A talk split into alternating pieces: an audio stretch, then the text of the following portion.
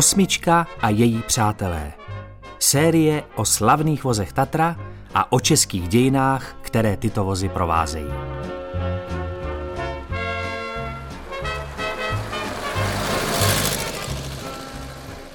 Díl třetí, osmička a její přátelé. V Technickém muzeu Tatry Kopřivnice pátráme po dalších legendárních modelech automobilů. Jsou před námi asi nejslavnější modely. Tatra 87, Tatra Plán. Říkám si, že se ve mně asi ozval můj dědeček, inženýr Jaroslav Kepka, kterého jsem sice nepoznal, ale z vyprávění vím, že byl velkým motoristickým fandou a jako zkušební policejní komisař uděloval před druhou světovou válkou pro celý kraj Plzeň řidičské průkazy. Otevíráme další kapitolu dějin našich zemí na podkladě historie vozů Tatra. A tak jako vždy začneme současností a tím, co se dělo s Tatrou po roce 1989. Prošli jsme problematická 90. léta s množstvím nevydařených aktivit a víme, že od roku 2013 je Tatra v českých rukách a zdá se, že se blízká na lepší časy. Pokračuje náš hostitel, ředitel výzkumu a vývoje, inženýr Radomír Smolka.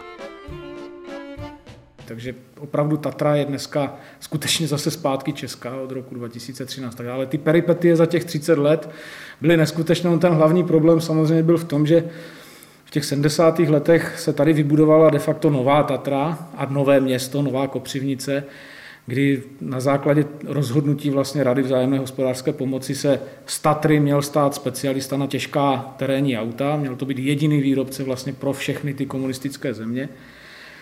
A naprojektovala, vyrobila nebo vybudovala se fabrika na 15 000 autáků ročně, což se tady reálně opravdu stalo. Jo.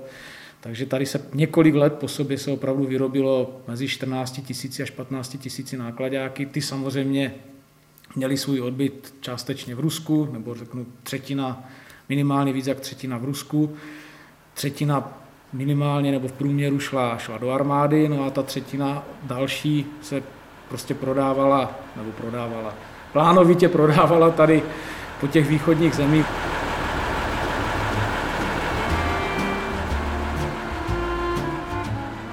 Ten první aerodynamický vůz v Tatře, prototyp, který vznikl, tak bylo paradoxně to malé auto, které mělo nahradit tu hadí mršku s motorem vzadu. Ten prototyp, který potom vlastně byl předobrazem toho brouka Porscheho. Mm-hmm. Ten nikdy ne, nespatřil teda, jak si nebo nebyl vyráběn? Byl, byl, jako... Nebyl vyráběn sériově, vznikl mm-hmm. prototyp a samozřejmě ten, ten Hans Ledvinka s tím Porsche, Porschem hodně diskutovali, znali se, nebylo to tak, že by Porsche něco ukradl Ledvinkovi, ale ten, ten zájem prostě postavit lidové auto, které bude úsporné, jednoduché, tak v těch 30. letech dostal ten další rozměr v té aerodynamice a v té jednoduchosti, takže proto vzduchem chlazený motor hmm. vzadu, protože zase se zbavíte toho dlouhého hnacího řetězce od, od toho předumístěné převodovky dozadu a proto aerodynamická karoserie, protože ta cesta k těm úsporám toho paliva, tak to jednoznačně prokázal člověk, který kolem aerodynamiky chodil nejvíc, jehož jméno bylo Paul, Paul Jaré, Jaraj, psáno doslova.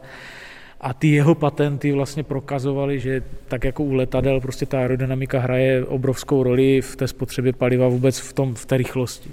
A v Tatře se tomu věnoval primárně, samozřejmě to zajímalo to ledvinku, ale existoval tady človíček, který se jmenoval Ibelakr.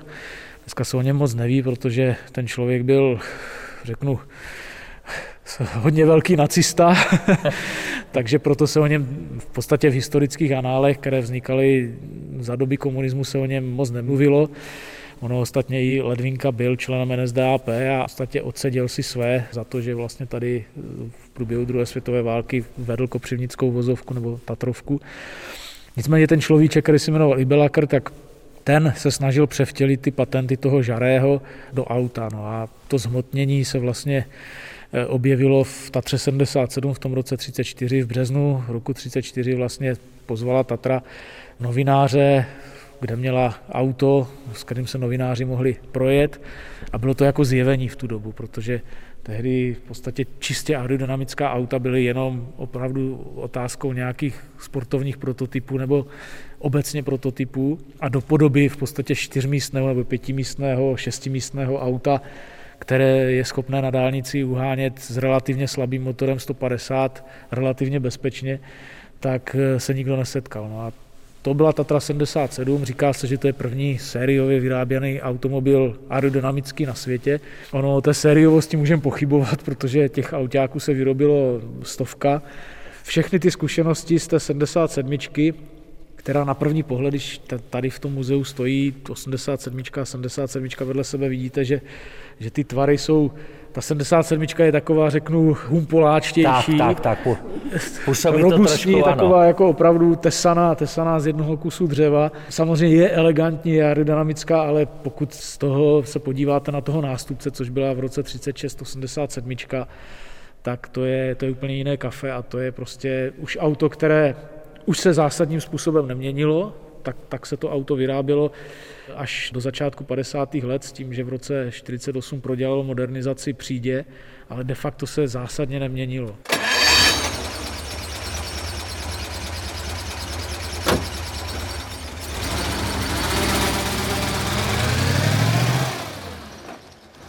Hadimrška a ty odvozené verze ty byly určené jako pro tu normální klientelu, a tohle to byly auta v vozovkách, ta aerodynamika začala hrát velkou roli a Tatra v podstatě to měla jako svoji reprezentativní řadu. Mm-hmm. Jo, k tomu ještě vyráběla e, ty luxusní šestiválce a dvanáctiválce, které se potom podíváme, ty měly pořád tu páteřovou nosnou roudu, ale měly vodou chlazený motor, takže to portfolio v těch 30. letech bylo jako obrovsky široké jo, v těch mm-hmm. osobních vozech.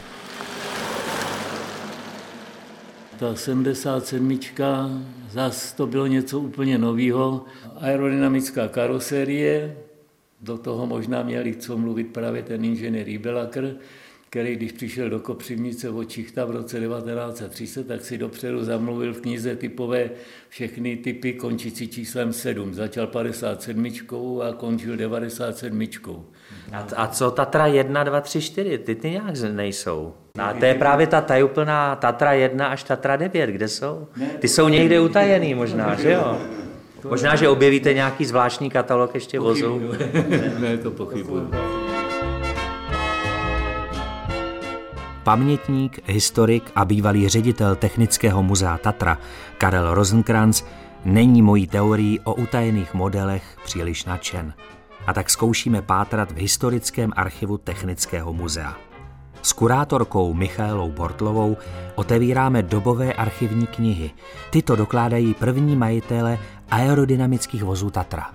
Tady máme třeba Tatry, Evidence Tatar 77, Ačkových hmm. verzí v rok 36, 1937. A konkrétně třeba, když si přečteme nějakou... Můžeme tady pan Lomeníček, nebo... třeba vozidla, to byly samozřejmě luxusní limuzíny, těch vozidel, jak v té čisté i v Ačkové verzi, bylo vyrobeno okolo 250 kusů.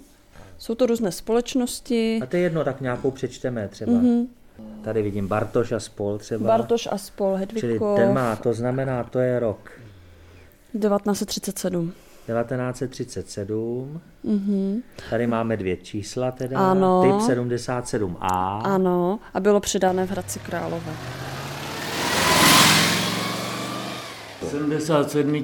v podstatě byla smíšená koncepce, to byla kovová konstrukce, ale z výdřevu ještě se tam používala výdřeva dřevěná a tohleto, když to osmička, 97 byly celokovový už tyhle ty auta, že?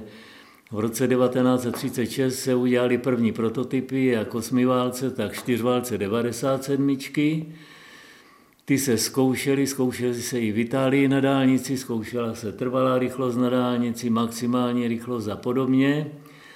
A o dva roky později, v roce 1938, se rozběhla sériová výroba.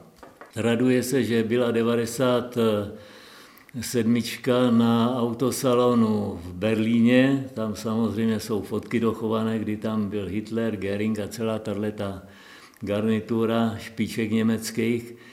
No a Tatra tam vystavovala tu 97 i v roce 1937 a je zajímavý, že jsem našel kdysi díky tomu, že v Kopřivnici byla taková menší pohodeň v roce 1966, já jsem seděl tenkrát v odbytu A bylo tam zaplavených spousta starých prospektů a materiálů, které se vozili do sběru. Já jsem tam našel takový malý sešítek formátu A5, kde byl vzorník barev z roku 1936 a co nechtěl, je tam devět druhů metalís.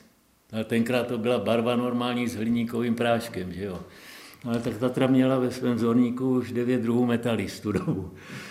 Takže tam byla vystavená údajně metalíze 97 a Hitler tenkrát údajně říkal Porschemu, protože byli kamarádi, no i Porsche s Ledvinkou, že teda něco podobného by měli být v Německu a v roce 1938 se začal dělat Brouk, Volkswagen, No a do Kopřivnice přišel Befel, když ji zabrali zastavit výrobu 97, takže bylo udělané asi 510 aut a tím 97 skončila a 8 to přetáhla až do roku 1950. Mm-hmm. A co to, že má, proč má ten uh, znak vepředu tu osmičku, to je, že je osmiválec? Nebo? 8B, no jasně. Jo, jo, no. protože to vypadá jako nový znak nějaký. Ne, ne, osmička měla to 8V vždycky prostě ve znaku. Jo, takže to už jsou prostě tvary elegantní, jo, to je, já považuji 87 opravdu za vrchol hmm, produkce hmm, hmm. osobních aut, to je na to auto se podíváte a žádný tvar vám nevadí. Prostě ano, je jasné, ano. že to tak musí být. Jo. Samozřejmě je to... Dá přes... se říct určitá dokonalost. Je tak. Určitá dokonalost. Harmonie. A, ano, je to přesně to auto, s kterým prostě ten hmm. Hanzelka se Zikmundem absolvovali tu první část hmm. té své cesty. A nevím, jak moc známe to je, tak eh, oni vlastně vyjeli v tom roce 47 s autem v té stříbrné barvě, které si tady speciálně upravovali a ladili a podobně a, a v podstatě eh, v té první části africké hned, hned na začátku té cesty havarovali. Do dneška se neví z jakého důvodu, protože údajně jim selhaly brzdy, údajně mají podezření, že to byla nějaká sabotáž, nicméně havarovali, rozbili přední část a když komunikovali vlastně s Československem, s Tatrou, tak Tatra v tu dobu měla v Tripolisu měla nějakou dodávku aut pro diplomaty, takže rozhodnutí bylo rychlé, jednoduché, vemte si auto, které je tamhle v přístavu v Bednách a s ním pokračujte. Takže to opravdu můžeme říct, že, že to, co absolvoval Hanzelka se Zikmundem 187, byla čistě klasická standardní sériová Tatra osmička, která prostě s nima projela tou nubískou pouští, kde málem přišli o život, jak si roztrhli ten vak s tou vodou. Jo, bylo to první auto, které tu nubískou poušť projelo a všechna ta dobrodružství absolvovali de facto v uvozovkách s náhradním autem, jo, které prostě to, to auto, které vyjelo na tu cestu, tak, tak skončilo velice záhy. Jo, takže dokonce ho přestříkávali, tuším. Inženýři Hanzelka a Zikmund, kteří jsou na cestě kolem světa na voze Tatra 87, absolvovali konečný úsek své africké cesty a v nejbližší době odpolují do Jižní Ameriky. Telegram cestovatelů líčí dobrodružství v poušti. Zakončen africký úsek cesty kolem světa, stop. Výkonné vzdušné chlazení zachránilo v poušti životy. Děkujeme Tatrovákům za dokonalou práci tu a tam dostávali nějaké takové jaksi varování, nevracejte se. Dokonce jeden dopis byl, až se vrátíte, tak pro vás tady mají už nachystanou celou na pankráci. Teď jsme si říkali, no my se nemůžeme nevrátit, protože zavřou rodiče, eh, zavřou generální ředitele Tatry, že nám půjčila auták, eh, eh, ředitele filmu, rozhlasu, novin. Režim nevěděl, jak to, že ty chlapi se vrátili? Pracují pro nějakou rozvědku americkou, britskou a na druhé straně běžely naše reportáže každý den. Listopad 1950. Ve středu 1. listopadu vrátili se z cesty kolem světa vozem Tatra. Hanzelka a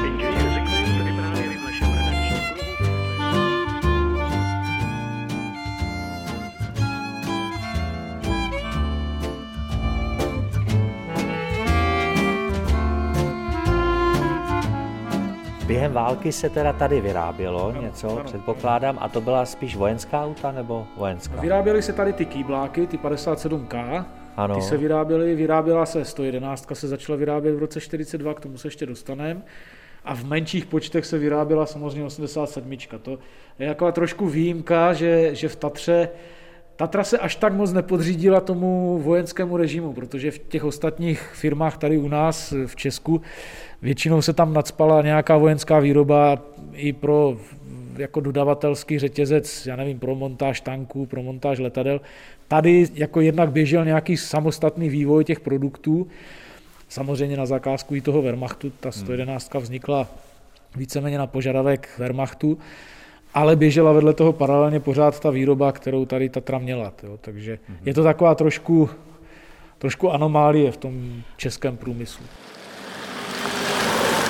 Běžela 750, která běžela do roku 1948. Pak jako hadimrška vlastně, jako, jako starý model dobíhající. Ale jo? poslední verze byl to typ B. Jo? Bylo hmm. čistá 750 hadimrcha z roku 31, pak bylo Ačko od roku 33, 34 a pak, byla, pak bylo B, je od roku 1938 a pak bylo ještě K, který se dělalo za války, se ho udělalo 6 tisíc pro Hitlera a dělalo se ještě po válce pro policajty a pro vojáky to Káčko, ale končila v roce 1948 a osmička jela až do roku 1950. Tatra byla vnímána jako výrobce klasických osobních aut jo, v té době. No, no bylo to tak, no prostě Tady stojíme sice u prvního nákladního, takže Tatra hned na začátku, nebo tehdy Kopřivnická vozovka hned na začátku měla našlápnuto dobře, měla jak osobní, tak nákladní vůz, ale opravdu až do toho období druhé světové války byla Tatra výrobcem primárně osobních autáků, vyráběla i typy nákladní, ale to procento nebo ten počet kusů byl ve srovnání s těma osobníma nebo s těmi počty těch osobních aut mizivý. Dokonce na začátku 30. let několik roků po sobě Tatra byla jednička na trhu eh, v Československu s osobními vozy, bojovala o to umístění s Pragovkou a Škodovkou.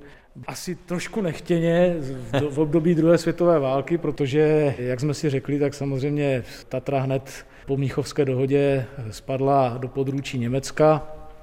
Eh, Hans Ledvinka samozřejmě byl členem NSDAP, Všechno se podřizovalo výrobě pro vojsko, pro armádu, pro Wehrmacht. A Wehrmacht přišel s požadavkem na e, plně pohoné, to znamená auto s pohonem všech náprav, se vzduchem chlazeným motorem, protože už měli svou zkušenost z Moskvy od, nebo od Moskvy s, e, s těmi hlubokými mrazy a co nejjednodušší. Takže Vznikla na bázi předválečné Tatry 81, která měla hnané jenom zadní nápravy, tak jakousi modifikací toho základního uspořádání podvozku vznikla Tatra 111 a nikdo tehdy netušil, co, co tím vlastně Tatra způsobila, protože vzniklo auto 6x6. Stojíme tady. Stojíme u něj. U něj, ano. E, s 12-válcovým vzduchem chlazeným dýzlovým motorem, což bylo unikum, byla to novinka. Tatra měla nějakou zkušenost s dýzlovými motory, ta, ta auta předchozí, co se vyráběla ve 30. letech, nákladáky měly benzínové motory, ale zakoupila licenci MAN, takže do části těch nákladních aut už montovala řadové šestiválce dýzlové. Tady to bylo poprvé u 111, kdy se použil vzduchem chlazený, ne vodou, ale vzduchem chlazený kvůli tomu Rusku a kvůli té jednoduchosti, nemrznoucí hmm. směsi kapaliny a podobně. 12-válcový dýzlový motor, dýzlový motor primárně kvůli jednoduchosti a menší náročnosti na benzín.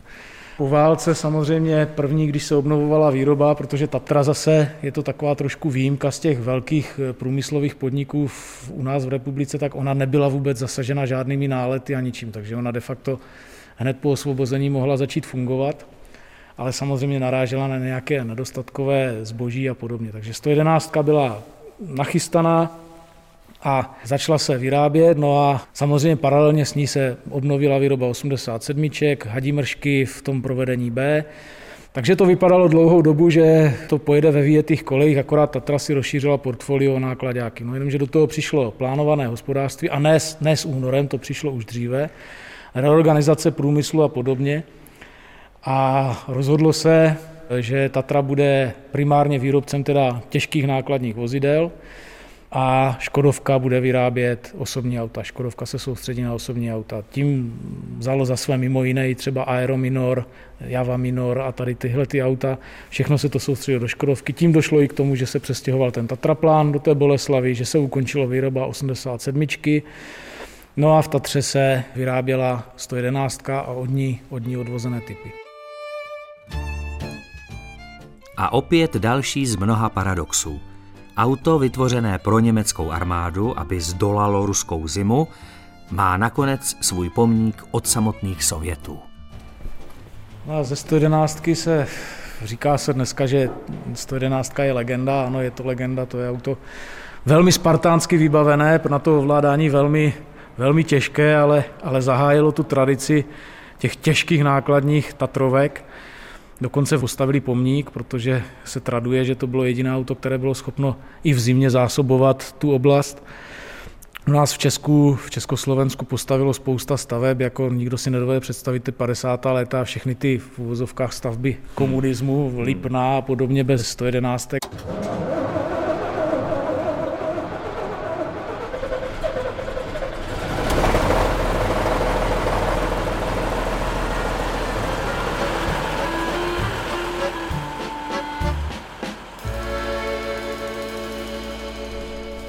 Tak počkat, takže takhle. A kde jste to odemkla, nebo kde je ten zámek? To je tady? Jo, tady. To je normálně zámek jak od skřínky. Přesně tak. Taky ta klíka. Aha, takže...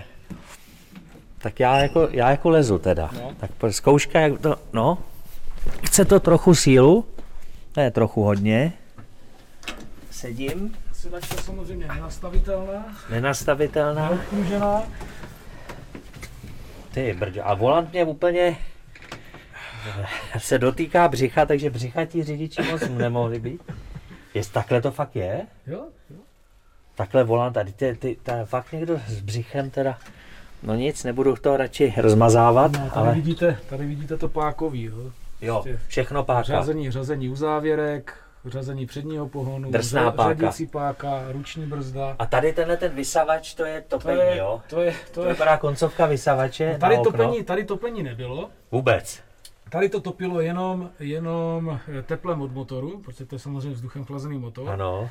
Tady máte ovládání, z hora vidíte ty žaluzie, takže Aha. to bylo, když, když, když motoru bylo, když, když to jelo v zimě, tak se to takhle zavřelo. Aha, a teď se nám odkrývají takový, takový, no jako Žaluzie, roletky no. nad motorem, Ano, jakoby. ano. Teď jsme chlad, teď chladíme motor, jo? Jako. Ano, tohle to se používalo, když bylo teplo. Dokonce v extrémních teplech se jezdilo i bez, bez kapoty. Počkejte, topení nebylo. To jsme říkali, že topení není u vzduchem chlazených motorů. No. Tak co z toho lezlo teda Tak tady? toto bylo propojené s prostorem motoru a teplý vzduch, který hnal ventilátor, buď to tady nahoru přes ty žaluzie, tak ho hnal i sem. To znamená, Jo, to fungovalo takové- i jako vzduchovod, eh, zvukovod, takže tu musel být pěkný randál. Aha, tu pěkný randál. ale tohle nemohli udělat u těch menších aut? Takovýhle Tam malý topení? vzadu. No tak to tam nebylo, takhle to tam nebylo. Jo, jo, jo, jo. A, a hlavně, co se stalo, tak samozřejmě časem, jak se motor víc opotřeboval, tak, tak tady si to nabíralo samozřejmě částečky oleje nebo nafty a podobně. A foukalo to A olej. foukalo to samozřejmě olej. A, takže Ty proto ti brdě. řidiči byli takový trošku... Vidím volant, skoro nic málo vidím teda. Teď musím zvednout nohu nahoru, to je docela dost výkon, nemůžu mít opřenou v hospodek vůbec. To asi ty lidi měli takhle nějak to. No to je spojka, brzda a tam máte plyn. Ještě pod tou, pod tou pákou té... té Takže z plynu, um, z plynu, když jdu na brzdu, tak musím, to ty, ty musí být ale fyzicky úplně hotový, ty lidi teda. Z plynu, když jdu na brzdu, tak musím vlastně jako kdyby cvičit s tou nohou, jo? Prostě nemůžu mít opřenou patu a jenom měnit Ještě vám, špičku. ještě vám tam zavazí ty páky. No. Zavazí mi páky. Já ne, že bych kritizoval Tatru, jo, ale jako, teda musím říct. A tady vidím, co tady vidím? Tachometr, nějaký kontrolky mi tu svítějí, Tlak- případně. Tlakoměr, určitě voltmetr, Jo. Tohle je řadící páka, tahle? řadící páka. Ta nejvzdálenější, jo. Jo, to je nějaký jako kolečko. A tady to jsou tři uzávěrka diferenciálu, Uzávěrky asi. při- Přiřazení předků, přiřazení předního pohonu. Aha, přiřadí, jakože manuálně zařadí Ano, si čtyřkolku si udělá. Šestikolku. Šestikolku dokonce. Šestikolku. A uzávěrky diferenciálu jednotlivých a ruční brzda. Takže Jo. Palivová nádrž byla pod sedačkou. Pocit, to je taky, takže, takže když se něco stalo, tak to bylo asi jasný. Ano, ano. Tak ona nafta nehoří tak jak benzín, takže Jo. Tak já radši to opustím. Teda to je zjištění, že člověk by do posilovny pak nemusel chodit, si myslím, po tady tomhle. Ne.